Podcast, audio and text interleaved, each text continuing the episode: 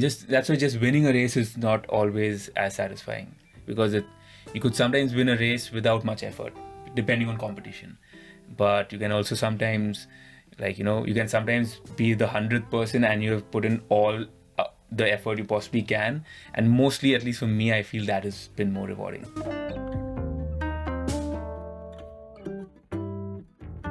The races that have gone by are not the tough ones because i'm done with it the tough ones are usually the ones that are coming up because I know if I'm doing a race six months from now, I have to also do six months of preparation every single day, and the painful times are in the moment, in the every single day kind of on repetition, and not in the race mostly.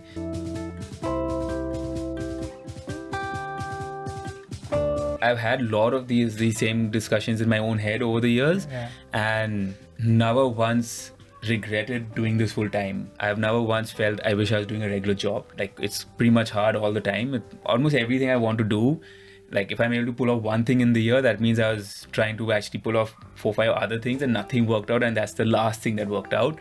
So it still happens that way, and half my year goes into just like like I plan for three, four things for the year and only one thing gets executed. So it's still that way. Half the time I don't know where I'm going to get rent from next month. But till now, not a single day goes where I feel like I wish I was doing uh, a regular job and had like regular money coming in every month.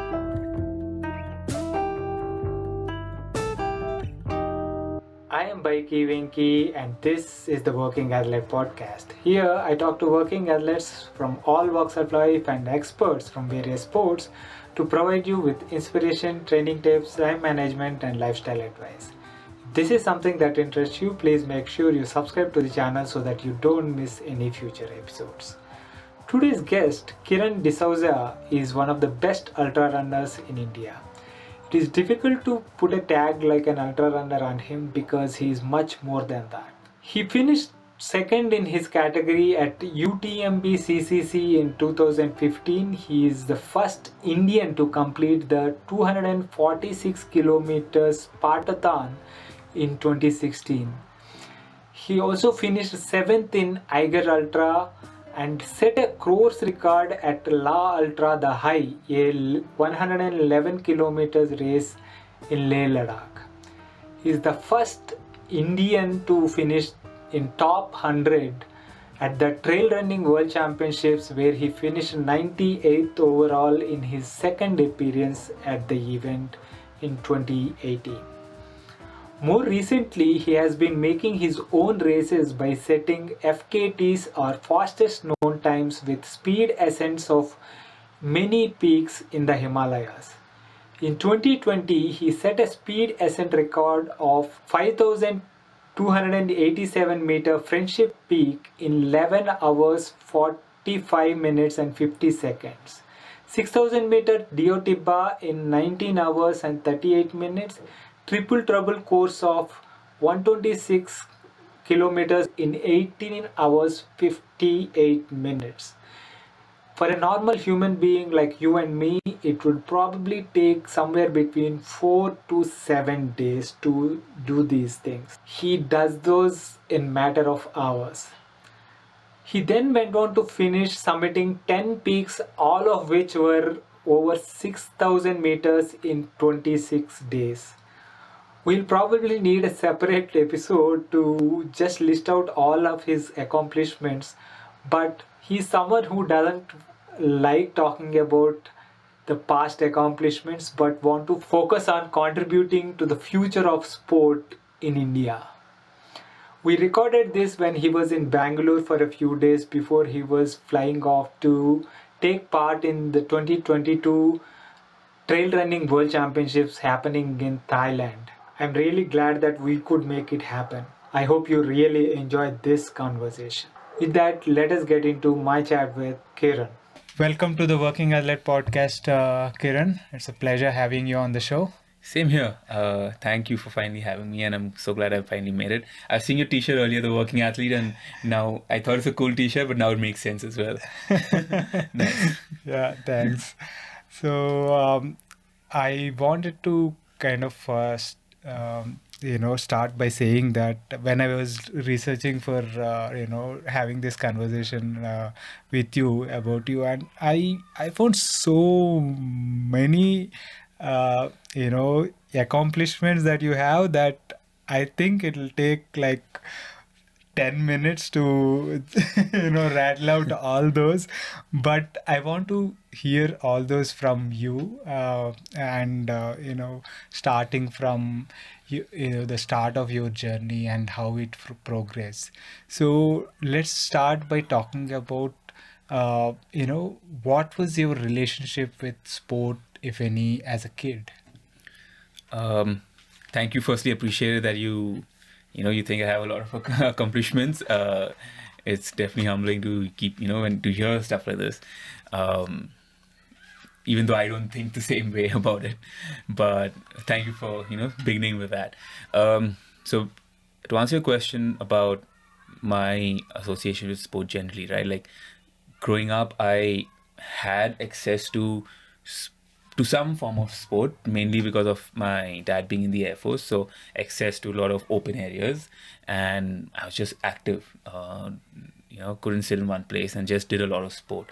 Nothing seriously enough, but everything that I could get my hands on. So I loved cycling, I loved karate, I like football, I was I loved swimming, badminton, football.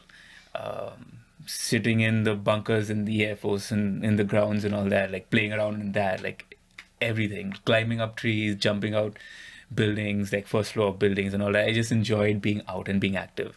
So most of my childhood, I've been fortunate to be able to have access to a lot of open spaces and a lot of different kind of open spaces because of where dad would get transferred to. And I think that's I never, never, I mean, growing up, thought I would get into sport essentially. But I love sport. I don't think uh, I right now run a lot, but generally I love sport. Like I can go and play football and I'll have as much fun. Right, right. So, but uh, there you you said you I mean every you seem to have played like every sport uh, there is, uh, but then what uh, you know how how did your foray into running kind of take uh, hold? Uh, that mostly started because of the fact that once I got into college, uh, I realized that uh, most people's uh, priorities are not sport on being active. You have different priorities in college, and if you want to do team sports that I was always doing before that, you needed to have more than one person.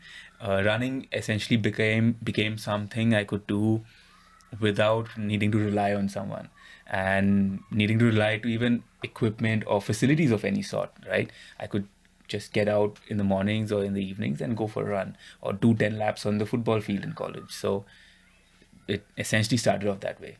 Okay. So you uh, started running in college, right? So, but uh, did it kind of immediately take uh, sh- uh, shape of competitive running or how, how did it uh, progress? Um, so the first time I did uh, the first time I started running was more for a, for a race in college. So it started off with a competition, sort of, but uh, I I continued doing it from there because I was enjoying it, and I would even go for competitions. But I would also enjoy running on a daily basis, and looking forward to a competition like and like the TCS 10K, and I used to run. I remember races in Mysore and everywhere. Uh, so I, I didn't know that time what's a good time what's a, what are good numbers for 10ks and half marathons or anything and i did not have much uh, access to information so i had no idea. Um, but i was enjoying it and i enjoyed you know going for races and the the work every day to deal to prepare for a race two months later. I enjoyed all of that so you basically enjoyed the process of uh, you know having a goal and Yeah. working towards it, Yeah. and then also the daily rigor of having something uh, Yeah. you know go and something you look forward to constantly and to go to new places and uh, like i did the race the race in delhi and like in 2011 like the adh uh, adhm Airtel delhi half right Hmm. so i did that back in 2011 and the fact that i could go to delhi during my college break just to do that race and come back it was a fun experience generally Right, right. So your journey, your running journey, uh, started around uh, which year? 2010. 2010 Yeah. is when it started. Okay, so from then on, how did that progress? Uh, the running journey progress. Yeah, it did not progress the most gradually the way I, I, I now keep telling everyone the way it should progress for someone. I essentially started with a 10K, a year later did a half marathon, and a year later did a 100K. So that was like within the first two years. Half marathon and then and a 100k 100K. eh, And within the I, two, I skipped two years. The, I skipped the marathon and a 50 and 75 and everything. And yeah, so it was a little, it was fast with that. Hmm. But after I did the 100K, it sort of eased out. I did not rush past a 100K. Hmm. I I hated the 100K to begin with and then loved the running and then did a marathon and enjoyed running longer distances and doing more of that and didn't feel the need to go past a 100K uh, until a few years later. Right. So, wh- what was your uh, what was your thought uh, process behind uh, you know jumping to a hundred k from say half marathon? I, it, it's, it would make me sound as uh, uh, stupid as one can possibly sound. So I did it uh, after the 10, when I graduated to the 21, I was like, essentially I've doubled the 10 to 21 and it was an easy jump. So if I want to progress and if it was too easy, I was like, it was not a challenge. So I was like, if I grad, it will probably be too easy if I just double this and go from a 21 to a 42. Right. So I should probably look for a, something more realistic as a as a challenge, and decided to go all the way to 100. I mean, I didn't know about a 75 or a or a, 50. I think back then, uh, I had just come across a 100, so I was like, and I actually also had come across a 24-hour race, but a 24 hours seemed a little too much. So I was like, okay, a 100 seems yeah, a 100 seems like a realistic jump to make, and I was naturally like awfully wrong with that uh, thought process, but I, I did the 100. Yeah, You yeah. So, how was that experience of uh, the hundred? I hated it. I mean, I had never run more than 50, 60 kilometers in training, and I had no idea what to expect. I remember wanting to just give up during the 100 around the similar 50, 60 kilometer mark. I I hated it. I hated the next day after it. I hated. I even though I finished it, I didn't like that experience. Uh, I d- decided I'm not going to do a hundred again, and yeah, I'm I'm going to stick to like the tens and twenty ones and maybe forty two. But right. it didn't happen that way. Like I started looking for more hundreds later on. So, which uh, which was this race? The Bangalore uh, Bangalore Ultra. The Bangalore Ultra. Yeah. Okay. The um, so where was uh, where was it happening at that time? Uh, I think Hennur. Hennur, Hennur. Uh, Forest, right? Yeah. Yeah. Okay. So from then on, yeah, you went on to um, look for more hundreds. You said so. And did you just do more hundred? I mean, uh, stick to more ultras, or did you do also marathons and stuff? I did the did a marathon. Like I think the the Hennur the Bangalore Ultra got over. I think in November that year, and I did the Mumbai Marathon in Jan the next year. So like two three months later, and then I did uh, the Midnight Marathon. I think that used to happen in Whitefield. I don't know if it still happens, but I did that one year. I think, but then I also didn't just like run that m- midnight marathon. I remember like, so I used to live in Shantinagar in college. So I, I think I ran down to Whitefield first, ran that, and then ran back. I think. wow. so, yeah, So made it an ultra. Yeah. So I did that. I and then I think I did Mumbai Marathon probably once or twice more maybe, and that's the end of the marathons pretty much. Okay. I probably did a few more halves over the years. I can't remember though because this is all before 2015, 16. I did a few more halves. I did a few more tens. Um, I did a few five kilometer races here and there. Uh, but yeah, So what uh, you said after about two, 2015 you basically moved into the ultra space is that the fair understanding? um, I was already doing. I was doing ultras even before. I did pretty much a hundred every year. After the Bangalore Ultra, I did one in 13, 14, 15 as well. But post 15, I essentially started focusing more on the trail running side of things and not, and that I eventually shifted to Manali and kept focusing on the trail running and the mountaineering side of things, and uh, actually not mountaineering but trail running side of things back then.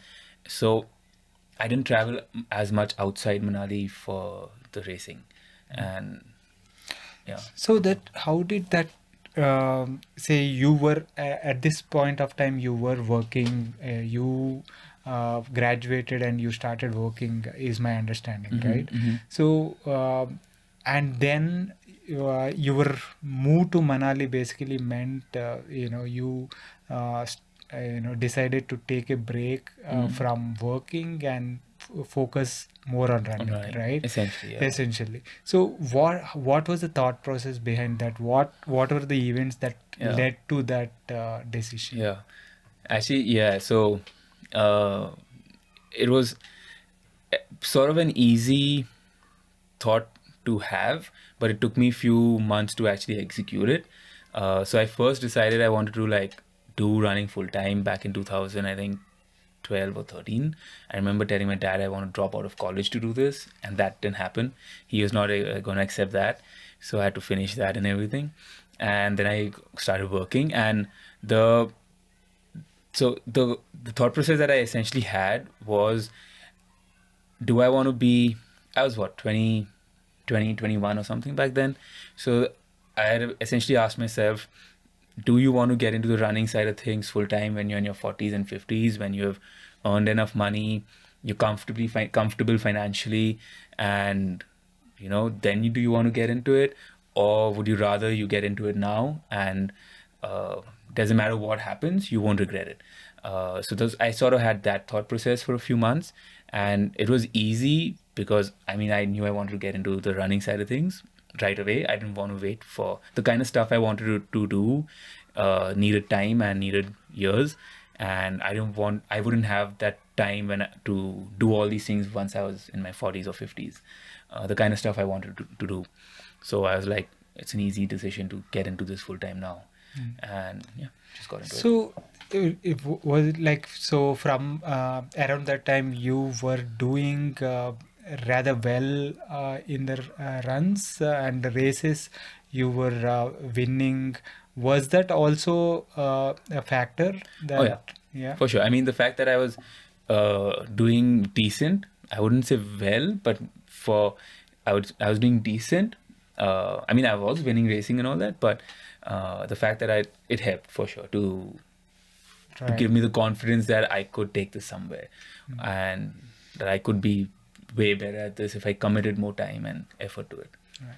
So did it uh, uh, did the uh, did economics factor in in the sense that um, you know uh, we don't see many people actually making a living out of you know running right running or cycling Yeah. for that matter so uh, i mean what were um, what were your um, you know uh, calculations in terms of that you know sustaining yourself making Yeah. a li- living out of your, Yeah. you know, for yourself and stuff like that I mean, honestly, that's been the harder part, and not the decision of running and running.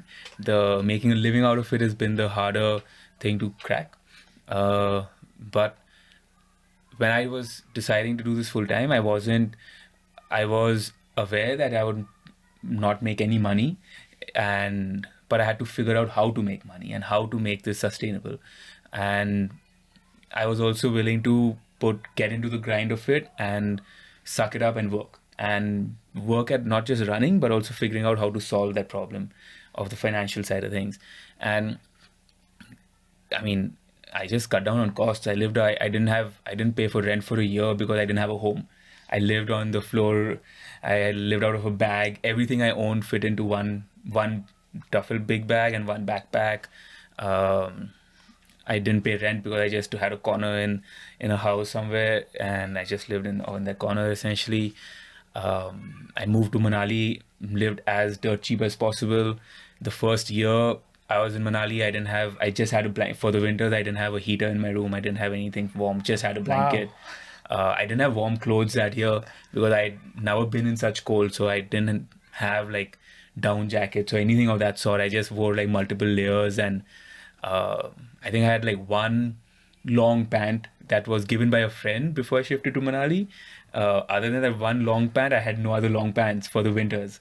I had my shorts and I used to just be in that and I should just layer up multiple layers and I just saved up uh, everything that I could possibly save up to race. Um, and yeah, lived on basic dal chawal kind of food, cooked just that. Um, kept the expenses as low as I possibly could, and yeah, just did that. That was the outgoing part of the expenses. But Yeah. what were the incoming though? Oh, I don't even remember. I think back then there was no incoming. Like I saved up money before I did this full time. Um, essentially, that was the most incoming. The savings that I had a little bit. Um, Savings from the work know, that I was doing. doing. and I had yeah. just come out of college, so I was lucky. Like um, for birthdays, family would give money. Like you know, you get like three thousand rupees for someone would give for uh, has a happy birthday in the family, or someone would give, and I'd collect. Generally, had collected a lot of all that as well, so I had some of that savings and just saved up money generally from everything I possibly could, all the time, and I think this was again 16 so I ended up getting at that time luckily getting associated with Volney after about one or two years. So that brought in some money that association and then I could make say bigger savings essentially uh, and where I could barely do one race. I was trying to do two races in a year then. So still living the same way essentially but going for more racing as well Right.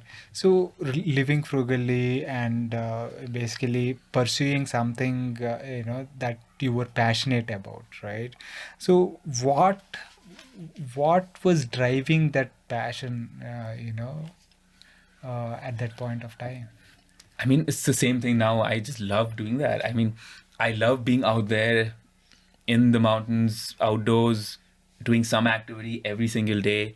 Um, yeah, I just love that. I mean, yeah, there's nothing there- much more to that. Yeah. Were there any uh, you know any uh, moments where you uh, wished that you know you pursued some you know something of a uh, normal uh, Yeah. you know you know That's what I've, livelihood? I've had a lot of these these same discussions in my own head over the years. Yeah. and I've never once regretted doing this full time. I've never once felt I wish I was doing a regular job. I have had hard, like it's pretty much hard all the time. Half the things I, almost everything I want to do, like if I'm able to pull off one thing in the year, that means I was trying to actually pull off four, five other things, and nothing worked out, and that's the last thing that worked out. So it still happens that way, and half my year goes into just like, like I plan for three, four things for the year, and only one thing gets executed. So it's still that way. Uh, but yeah, I mean, I half half the time I don't know where I'm going to get rent from next month, but till now, not a single day goes where I feel like I wish I was doing uh, a regular job and had like regular money coming in every month. Right. So it, it sounds like, uh, you know, you, the life itself uh, that you are leading is an ultra, Yeah. you know, yeah, right? it's like today was a great day, tomorrow is going to be a downer, and it's going to be the same. It's it's the same thing. I mean, there's yeah, it's the same. Yeah, Yeah, yeah. it's like a race. Right. So, um, t- 2015 16 uh, seems to be a really uh, good period for you if i you know if what from what i uh, you know uh, understood from you uh, from your journey you have done um, uh, a course record at La Ultra in uh, the le- 111 kilometer Yeah. race. Uh, was that in 2015? I think that was Uh, 15. Yeah. I think 15. Right. Yeah. And then you you were the first guy to finish uh, the uh, 246 kilometer Spartathon. The f- Yeah. you know uh, in 33 hours Yeah. in 2016 16. September. Yeah. Right Yeah. and you were the you finished the UTMB Yeah. race second in your age category is that correct Yep. Yep. those are some of the most iconic races in uh, the ultra world right Yep. Yep. that that is some resume man it's like I mean, yeah, I mean, it's it's over with. It happened some time back, and now it's you're moving on to like new things always. Right, But, right, yeah. right. No, I mean that um, that is there. You know, once it is done, it is done. it's done, yeah. It's, it's in your. Uh, It's in the past. It's in the Yeah. past. You know, what's ahead is. Uh, What's important? Yeah. But you, you always seem to be like you know, uh, very aptly, like you said, you, you know, moving on to the next uh, big thing. You know, Yeah. wh- wh- what's the next big thing uh, is always in your mind. Yeah. So, but let's you know go back uh, a little bit and talk about that period uh, where you were doing a lot of these um uh, races outside in the Europe, right? What was that experience like? Oh, I mean, it's, I mean, really good. I mean, the, to put it simply, right? Like, it's the racing scene is nothing like what we have in India. It's uh, years ahead of, of of it, right? The quality of racing, the quality of events, the quality of experience, everything is just on a whole different scale. And that was the idea with going to race in Europe and CCC and all the big the big races because the competition is in Europe. Uh, it's not here in India. So I never got into doing running full time with the aim of trying to be the best in India or something. The idea was to be competitive on a global level, and um, I just chased that essentially. I'm still chasing that. Yeah. Yeah. No, but um, see, w- uh, what were out of all those races that you have done in Europe, uh, what was uh, the most memorable and, and uh, most uh, I think toughest? that's a hard thing to answer. The toughest thing because I once it's in the hindsight, it's in the review mirror, and yeah, you you you forget about it. Um, generally, it's the races that have gone by are not the tough ones because I'm done with it. The tough ones are usually the ones that are coming up because I know if I'm doing a race six months from now, I have to also do six months of preparation every single day, and the painful times are in the moment, in the every single day kind of rep- on repetition, and not in the race mostly. So the races are tough, but uh, what's done is it's all in, in hindsight. Uh, but memorable, I have to really put. I mean, Spartathlon definitely up there because not because of the fact that I finished it, but the whole emotional roller coaster experience that I went through during the race to pull it off. It was not a straightforward race. It I I ran well, then I ran really hard, really bad. I was in a lot of pain. I hurt my legs, and then I was barely running, but then I still finished. So that whole experience of going through the the whole process over 33 hours was what was very I still feel one of the most satisfying races I've I've run. Uh, I enjoyed the fact that I went through a whole range of emotions and experiences to get to the finish line. Whereas most races you don't always have that. Many races I feel like I finish a race feeling I could have done more. Spartathlon was definitely one of the races right up there where I where I felt like I did everything I could. So that was very satisfying for Right. sure. So I um, I um, read or heard uh, you saying that you know the last part of the race is never physical. Yeah. Uh, can you elaborate on that? Yeah, I mean, it's like you can prepare as much as you want, but if you're running a good race and if you're running, I mean, not in terms of time, but a good race in terms of doing justice to the effort you're putting, if you're putting an honest, hard effort, then usually you are just constantly depleting and you're also constantly getting past just the physical stages into the into those stages where you got to dig in mentally and keep pushing to continue to sustain that and then essentially it means that I mean, but if you go and run like a chilled out relaxed race and then it won't necessarily be the same thing.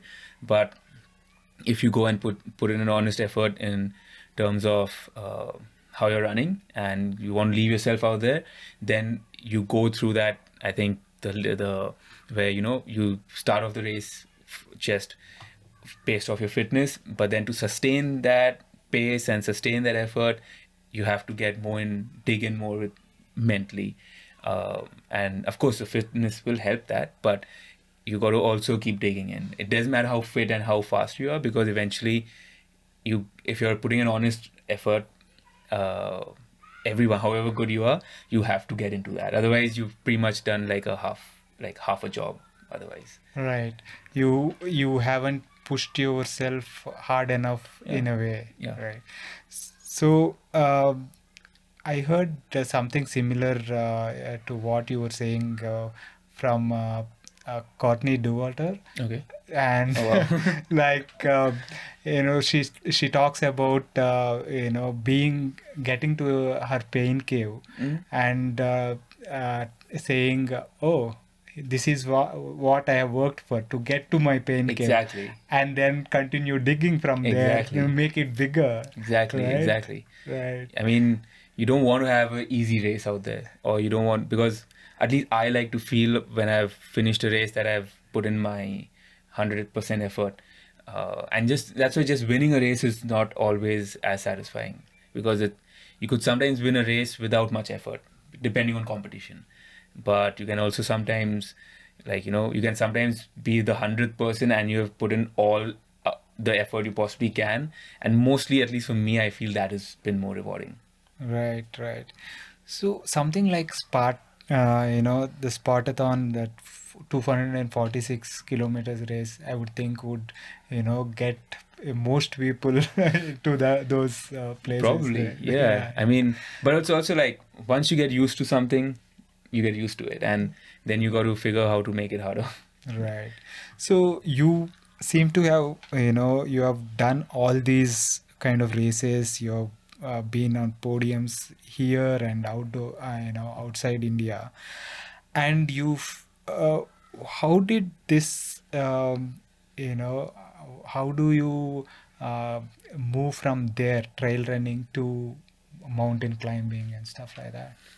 That was always the larger goal Mhm. um, it was it just happened later on and i did the running bit first but essentially the kind of things i'm doing in the mountain that was always the the larger goal i mean i tried to i think this was in 2014 when i first went for la ultra it's i back then i remember thinking about trying to do a speed ascent on Stok Kangri. and then I thought of a speed ascent later on on Stok Kangri as well, and then I thought one on Friendship as well. But eventually, I actually executed the idea of a speed attempt in 2020. So it took me like six years to just go from thinking about it to actually executing it. So, I mean, and even before thinking about it in 2014, I still had ideas and goals that were mountaineering related. It's just that it's happened much later in the timeline of things. Yeah. Right. So uh, why why is that? Did, did it um, and did it uh, did you plan it or did you have did it happen organically? How how Mm, did it? I would say it's a pass? mix of mix of many things, and uh, one of it would just start off with the country we live in. Uh, we don't have things as easily accessible, whether it's uh, support or information or ink equipment or anything, uh, especially for these kind of things. So, it one big reason for things to take longer than what I would want is mainly this, uh, not having the right support to do these kind of things. Um, but it's it's also like I had to choose because of that. I had to also choose should I what do I do? And running was more of a um, an easier thing to an easier activity to sort of focus on compared to the mountaineering thing, which was harder because everything is even equipment is harder and the learning process is harder. The access to the the sport and the activity is harder. And yeah whereas running is something i can do anywhere and everywhere. I was doing it in bangalore i, was, I can do it everywhere. Yeah. Right. So how how did um, you know f- uh, you finally get into it? Did you do the mountaineering course and stuff like that? so How i so it? i had done a mountaineering course back in 2009 and even before i was running Right. Yeah, Wow. yeah. Hmm. i didn't i did a course then and then that's it yeah Okay. but I got into it mostly thanks to COVID. I mean, race. I didn't. I knew I was not going racing anywhere in 2020, and these projects were things I was waiting and waiting to do for many years, and I had the time now. Right. Yeah. So there you had you have done uh, this you know basically uh, in 2020 you have done uh, uh, friendship uh, speed ascent of uh, friendship peak which is two uh, 5287 meters Mm. in 11 hours 45 minutes and Mhm. 50 seconds Mhm. right Mhm. so was that your first attempt at uh, That's the first, yeah, Right. first what, attempt. what was the experience like for there Oh, I mean, I enjoyed it because one, I had never climbed a mountain of this sort before. I had done like trekking peaks and all that. Uh, even this is a trekking peak, but it's a little more extreme t- trekking peak. So I enjoyed the experience, and I I knew. So one thing is like, like you know, you dream about these things and you hope it'll be good and everything. Uh, but it's even better when it turns out that for a fact that you actually enjoy it. Like I enjoyed being out there and climbing a mountain and doing it in my style and uh, i love that process it's uh, i enjoy it as much as i enjoy the running and racing side of things and uh, that's the reason why i want to do more and more of these and now i'm at the place where i, I have to find out how, find how to find the balance between both sports. Um, but i enjoy it. I mean like yeah i want to do it keep doing it. So Right. yeah. So then the uh, i mean you enjoyed it so much that you know i this is something for uh, you know peop- uh, people listening.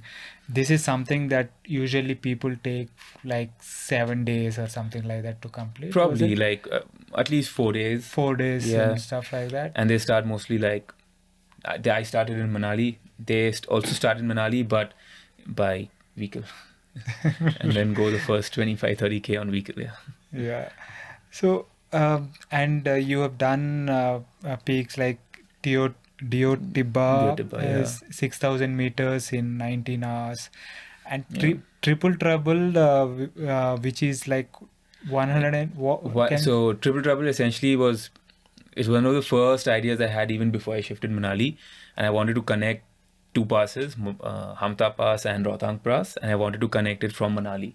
So essentially, essentially create a route, uh, uh, a round trip out of it, like a circuit, and start. So I started in Mall Road, ran up to Hamta Pass, ran across into Lahaul on the other side, then ran to the base of Rohtang and then ran up Ham- Rohtang Pass and back down to Manali. So that whole loop was about 126k. Wow So Uh, triple trouble because it sort of roughly adds up as three back-to-back marathons. So Right. triple trouble. and you did that in 18 hours 58 Yeah. minutes yeah. and it in at that uh, elevation and uh, all that uh, you know altitude and elevation that sounds really uh, something that's did, did it put you on edge how did it No, go Not really, because I'm very comfortable with altitude nowadays because I spend a lot of time in and out of altitude and I'm constantly going up to 4,000 meters and higher as well. And so the altitude I was very relaxed with, and uh, even the route generally, like other than the fact that I was running for long hours, I was it was pretty comfortable. And I did a few mistakes here and there, like I I missed out on one turn when I was coming down from Hamta Pass and essentially essentially didn't take the regular trekking route and the regular trekking route crosses the river but I didn't cross the river and I ended up staying on the left left bank. But that essentially led to a tricky rocky section that I had to cross. And after about 8 9 hours of running crossing that section which essentially if you fall you fall down into like the river while it's flowing down and you just get washed away and no one would know. Uh, that was a little like a tricky thing to deal with but also a good experience because it gave it's it gives me more confidence in my my abilities not physically but mentally as well. Um, to be able to you know reel in how i'm feeling and how i'm reacting to situations and um, how to deal with situations and yeah. Can you expand a little bit on that the mental uh, aspect of uh, things? Uh, you Yeah. know how how you deal with I mean, it's simple, right? Like you're if you're stuck on the side of a cliff and you know you're going to fall down and it's a very steep section and you are in the wrong gear, you're tired, your legs are paining, your mind is slow. It's sort of dark because it's before sunrise, so and you still have your head torch on. So it's you have two reactions to it essentially, right? One is you either freak out and you you lose control of yourself or you sort of like reel it in and just control yourself and the situation better and deal with it every like literally one step at a time. So it's a choice essentially what you make. And yeah just made a choice. Man you make the make all these sound really simple i mean yeah i mean i i, I don't know like uh yeah. right. So from uh, from there you uh, you thought of uh, thought up another uh, big project which is 10 peaks uh, over all over 6 and uh, 6000 meters uh, and you wanted to do them in like 30 days. Mm-hmm. so what, you know how did this project come about? What was the thought process behind that? So it was sort of simple because you know to do one mountain when i was doing something like friendship uh, friendship and Deo Tibba there's a lot of work and months of work that would go into just executing one mountain. So at some point after Deo Tibba i felt that what if i put all the work but get to do more mountains? And have instead of living that experience once on one mountain maybe i'll get to go through that experience and live it on multiple times in a shorter time shorter duration. And yeah. So essentially that led to the idea of trying to do more uh, peaks in a shorter duration so was the uh, was the effort that uh, you know that is needed to that was needed to execute this and the single peaks that you attempted uh, before comparable in terms of the uh, effort in the build up was mm, the hmm. same okay. because like I mentioned earlier, all the effort doesn't go. The easiest part is the training and the preparation. All the effort actually goes into trying to raise, to trying to raise support, and that effort was the same. Uh, that was not very different. Right. And can you expand a little bit about that? What what is involved in terms of uh, preparation for that?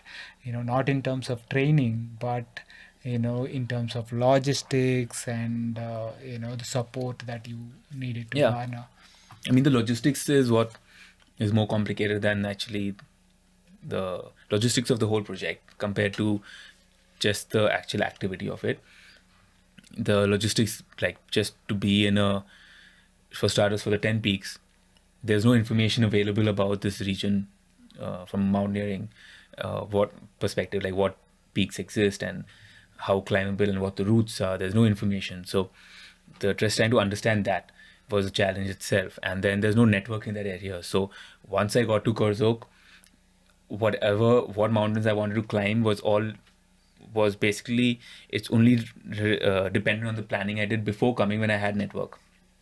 Once I got there, I had to just make sure that I've right marked the right peaks. Those peaks actually exist on ground, and those are not just like a faulty map and those are actually above 6000 as well so naturally like i was I had, I had, to make all these plannings days before i even got to Korzok and because one, i couldn't change anything once i got to Korzok in terms of what i wanted to climb.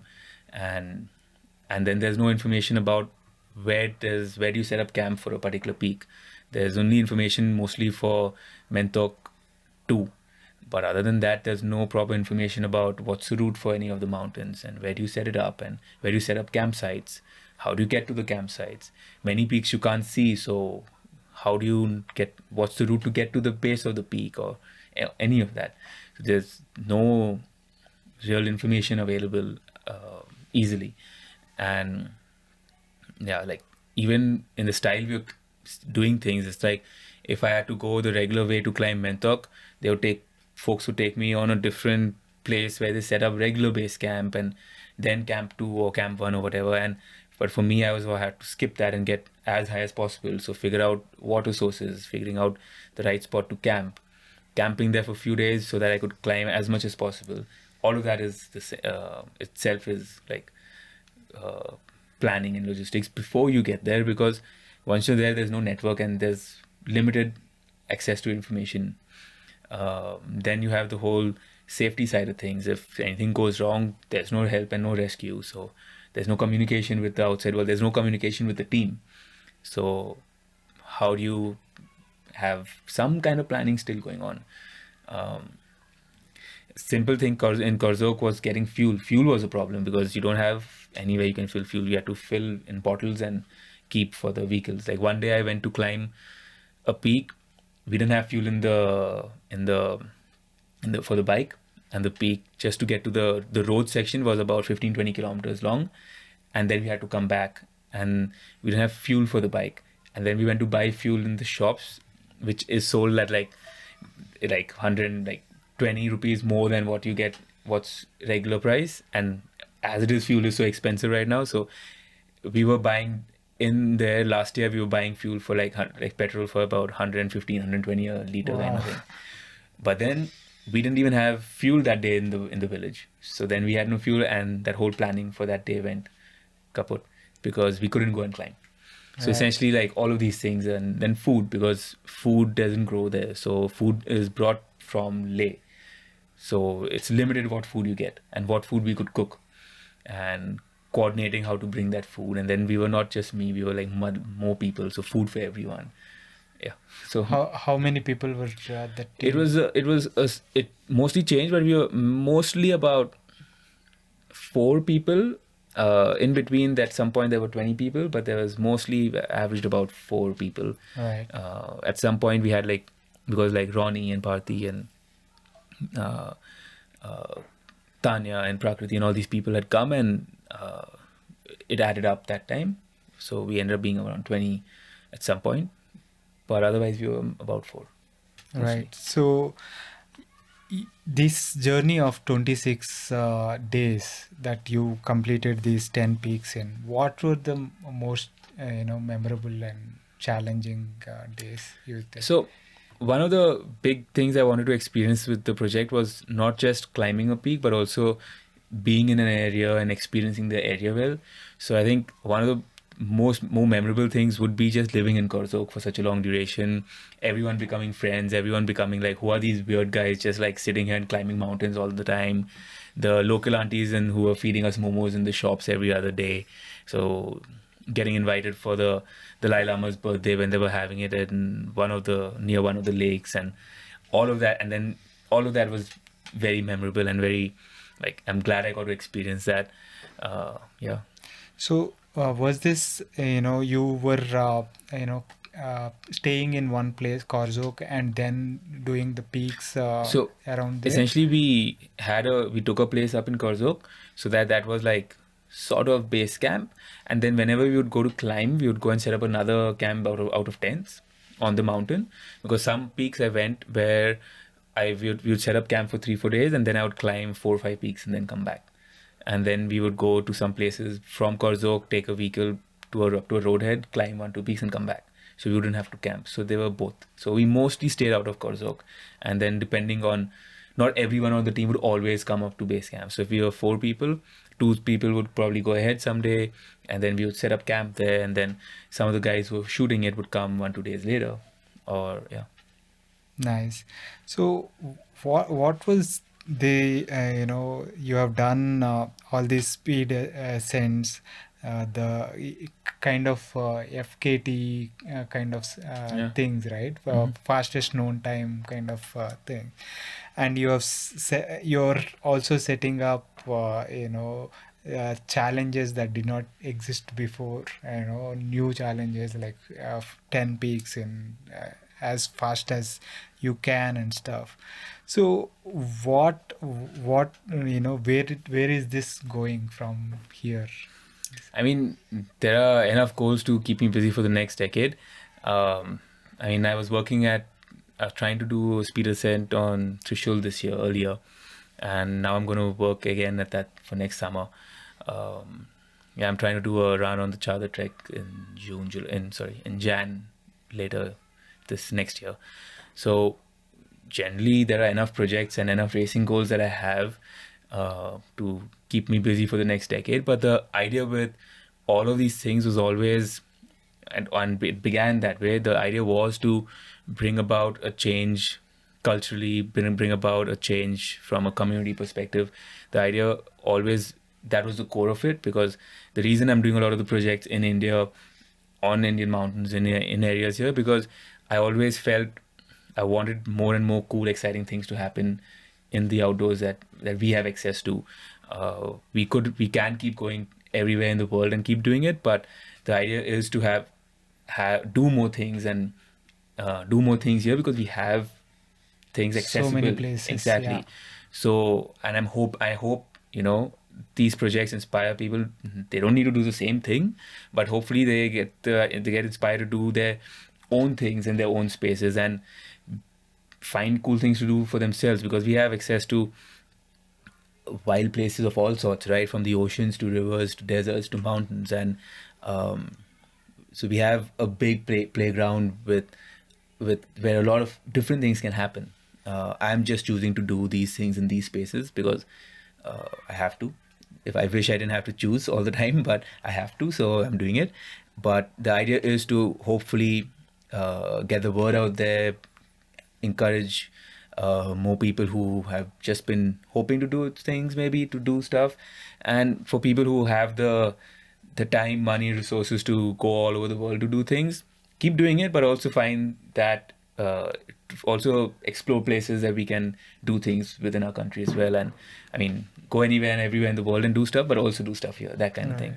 And because for me, I was I always felt that I keep reading about some really interesting things that people are doing in the country, um, but a lot of them, a lot of these, uh, the interesting things I was reading about were by people who are from outside India, especially in the last recent years. I'm not, I wouldn't go back uh, 30, 40 years back, but more in the last recent, more more recent years. So, not, I never felt that as many exciting things were happening in our country, and I was one hoping we can change that in some way, and yeah, we hopefully we can do more and more, and people can keep doing more and more interesting things. Right. And I'm seeing that. I get to see every now and then some folks picking up something really cool and pulling Right. it off, or even not pulling it off. It doesn't matter. It's Yeah. like going out and doing it.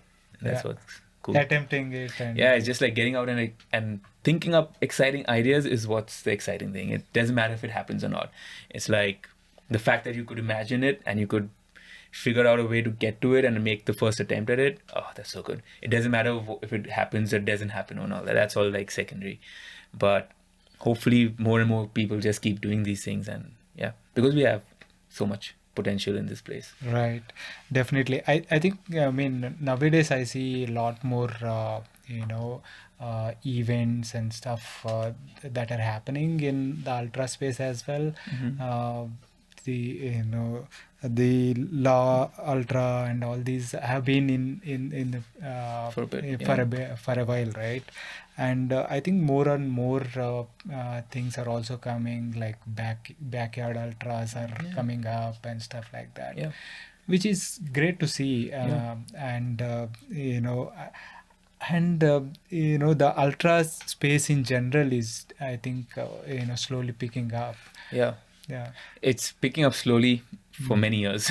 yeah, yeah, and the trail running and everything. yeah it's it's been like that too It's been picking up slowly, slowly, slowly for many years, but Mm. many things are many things that are related to it are not picking up as well. And um, yeah, I just hope it picks up sooner. Mhm. So now you are com- coming to your ultra journey, and uh, you know uh, you have been uh, at, uh, you know you have represented um, uh, India at Trail World Championships uh, in 2017, 18, and 19, right? So how how was the experience uh, there? I mean, yeah, like, I mean, I know folks hear this enough, but uh, getting the opportunity to actually represent your country is it's one of the coolest things that can that someone can experience for sure. Like, um, you, we don't get to do this, and till 2017 we didn't have that opportunity as well. And the fact that now it's accessible to a lot of people, it's pretty exciting. And the fact that I had access to it and have been able to have access to it is I mean it's pretty awesome, and I'm I'm going for the trail champs next week as well, and Right. Yeah, You, very you- excited for it. Yeah, you're here in Bangalore uh, as a you know uh, to take the flight there. I Stop guess. over to fly- stop over fly to over fly to Thailand, the yeah. Thailand, right? Ex- So, essentially. yeah all the best for that but uh, you know let's uh, you know talk a little bit more about uh, that right um, so what kind of uh, uh, in 2018 uh, as i understood uh, you finished 98th uh, at the world championships. So how how, uh, and before that there has never been a top 100 result right? so do you think that is going to change uh, now? I mean, the least you can always expect is that we constantly progress. And if we are progressing, even if we are progressing slow, it's still progress. right Um, but honestly, it's like you asking, you're asking, you're com- we're competing against the best people in the world, and we come from different places, and we have different start lines to even get here. Uh, different things that are accessible, different kind of uh, yeah, it's very different. So without the right support to eventually be competitive, it is very hard, and that is what's even though I've been working at this for a few years now, it's still very hard to be able to to do that. Because it most of the energies go into figuring out the right support to get something done.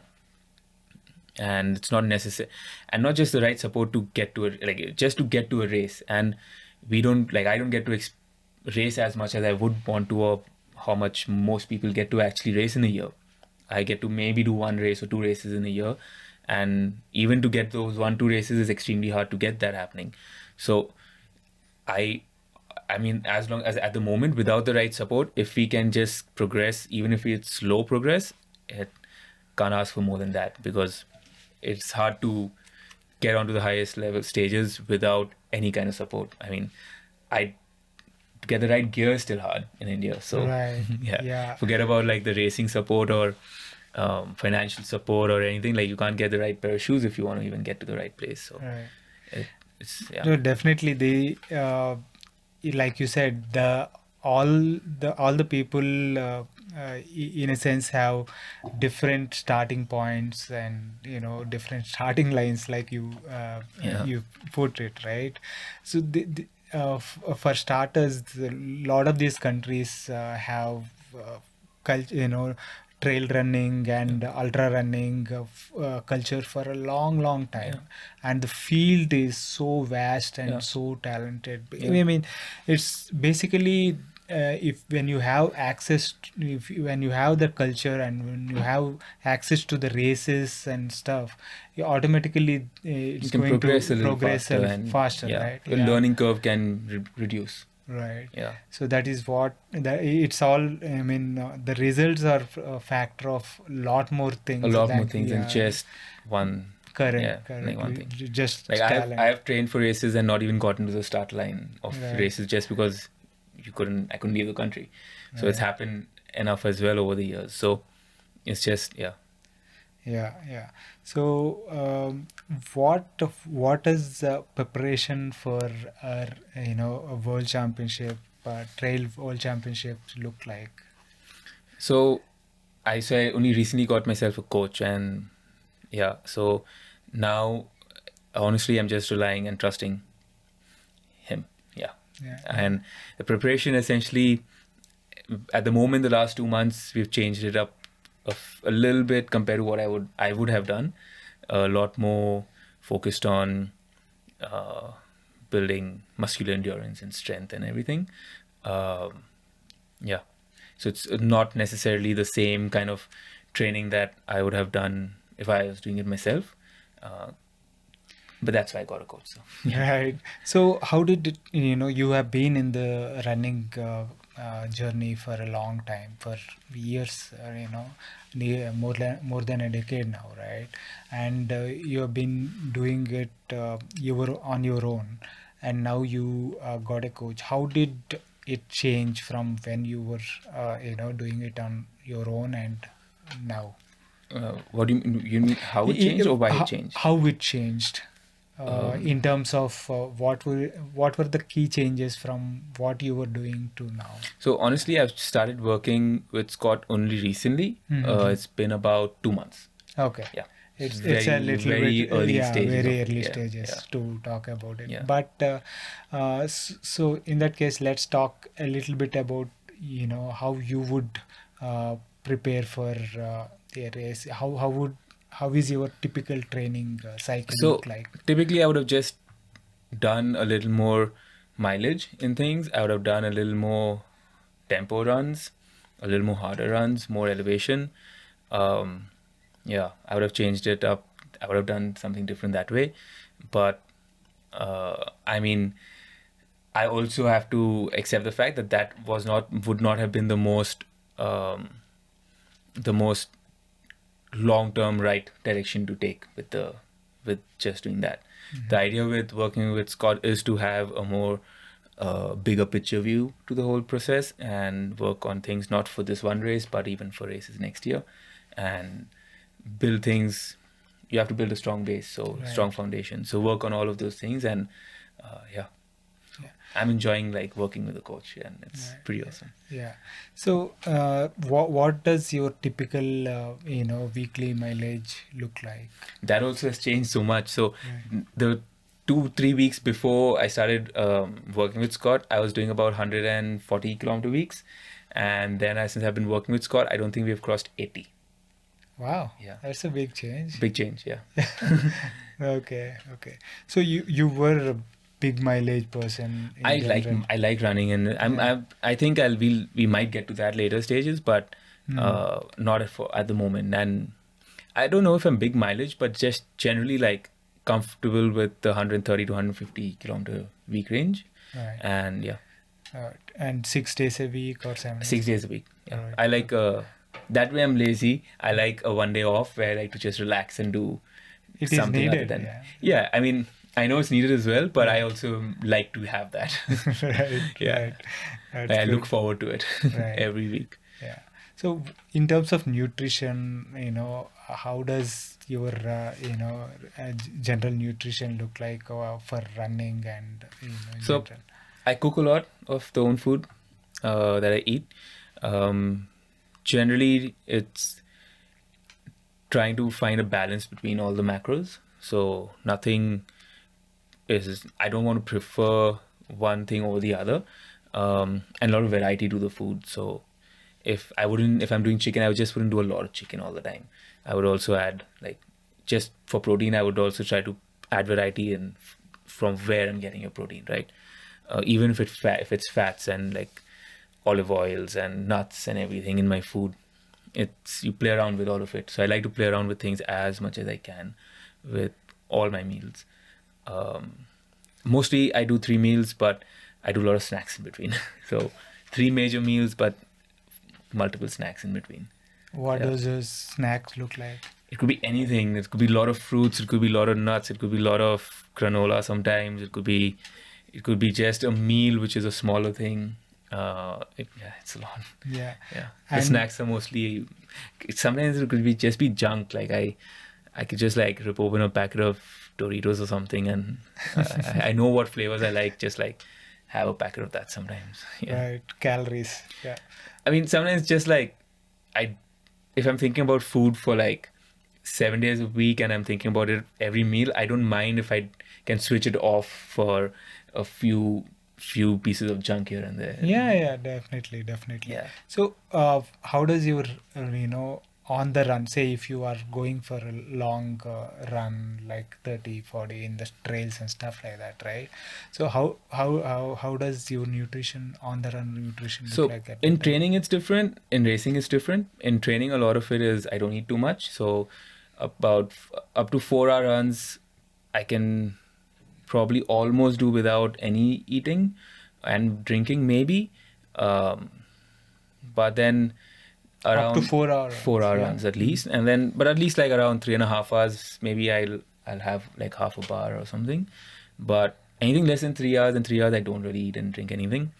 And yeah, so up to that kind of at least for the kind of running I've been doing lately, I am not eating and drinking too much.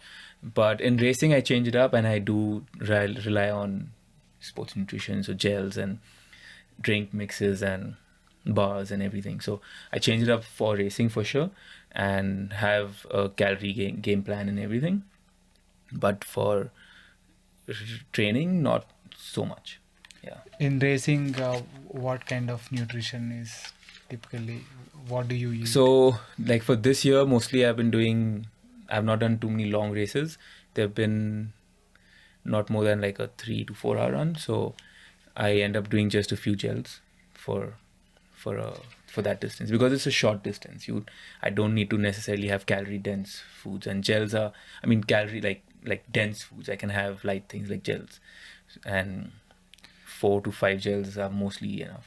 Yeah. Yeah. but for uh, you know things like uh, these 10 peaks or uh, FKT That's very kind of different, things. yeah. Yeah. Wha- wha- even FKTs is different. Like Hmm. the friendship, Deo Tibba was different. Ten Peaks is different because that's over one month, and mostly on, mostly when I'm climbing a mountain, I don't keep too much. I don't drink too much. So, like, I don't take more than like 500 ml bottle of water when I'm climbing a mountain, and even if I'm out for like the whole day, I just take a 500 ml bottle of water and then few couple of bars, maybe some gels for backup, and that's it mostly wow. uh, not more, more than that. So, like, I like when I did Deo Tibba, I probably did um, few gels, few bars, and I think I had like some soup at base camp on the way down, some tea or soup while I was going up at base camp, and some cheese cubes. Uh, yeah, for the whole whole 19, 19 hours, hours. 38 minutes. yeah yeah. wow. And You know, I would have maybe you know needed something like a full buffet of these things, no. but No, I mean, it it's like you can afford to do it. Most people, I guess, could if you, You- plan you- for it and train for it. Mhm. Yeah, it's also uh, I think you it's also for the body to not uh, having to process a lot of things uh, Yeah, at that time, right? and also it's altitude. Things get Mhm. harder at altitude right. if you're moving and consuming. So, and also it a lot of it just comes down to understanding your own how you're functioning Right. and what you need, and Yeah. that helps a lot. So it's intentional not eating those things. It's not it's not just accident or something. It's, I know that I can deal with it right. and I can manage. Like when I was doing the 10 Peaks one, the 10 Peaks project, I would mostly eat something when I left the base camp in the morning. I would just take like one bar or two bars, maybe two bars maybe, 500 ml water, and that's it for the whole day of climbing. And then Mhm. come back and have a big meal. So yeah. Right, right. So, I mean, uh, all the best for uh, your uh, the world champs uh, that next week. Mm. I, I think by the time you are back, um, maybe it, this will go out maybe in uh, three four weeks. But uh, you know, uh, by that time you would have. Uh, completed the that The world champs will come yeah. back. yeah yeah Preparing for my next race by then. Yeah. yeah Nice. but um, yeah uh, all the very best uh, it's it's been uh, you know quite some time taking but uh, hopefully the next time you are in bangalore we'll uh, sit down again Yeah. and uh, talk about more Yeah. um, and uh, I mean, I think uh, we did not cover uh, even the surface of what you have done, but uh, I, I would like to really dig deep and uh, go go there uh, next time. But um, thanks for taking the time. No, and, I uh, appreciate it, and yeah. we've been trying to coordinate this for a long time. And thank you for pa- your patience in, in you know, uh, trying to have me over as well, and and his patience that's I think spread across the last one one and a half years now. So I'm Yeah. sorry for the fact that it's taken us this long, but I'm glad we've finally been able to make it happen. And Mm, yeah, thank yeah. you so much. Appreciate it Yeah, I, I hope this is the first of many uh, Yeah. such conversations. for Uh, sure. And I was wanting to ask you when we came in and before the podcast, but uh, do you have T-shirts? Yeah, yeah. I, I, Nice. It's a cool show. That's why. yeah, yeah, yeah, definitely. I'll, I'll get you one. yeah, thanks again for taking Appreciate it. time. Thank Yeah. you. That was my conversation with Kieren. I hope you enjoyed that. If you are enjoying these podcasts and are finding them useful, please consider supporting the channel by subscribing to the channel on YouTube as well as on your favorite podcasting app. It really helps. Thanks again for your continuous support. See you next week with another guest.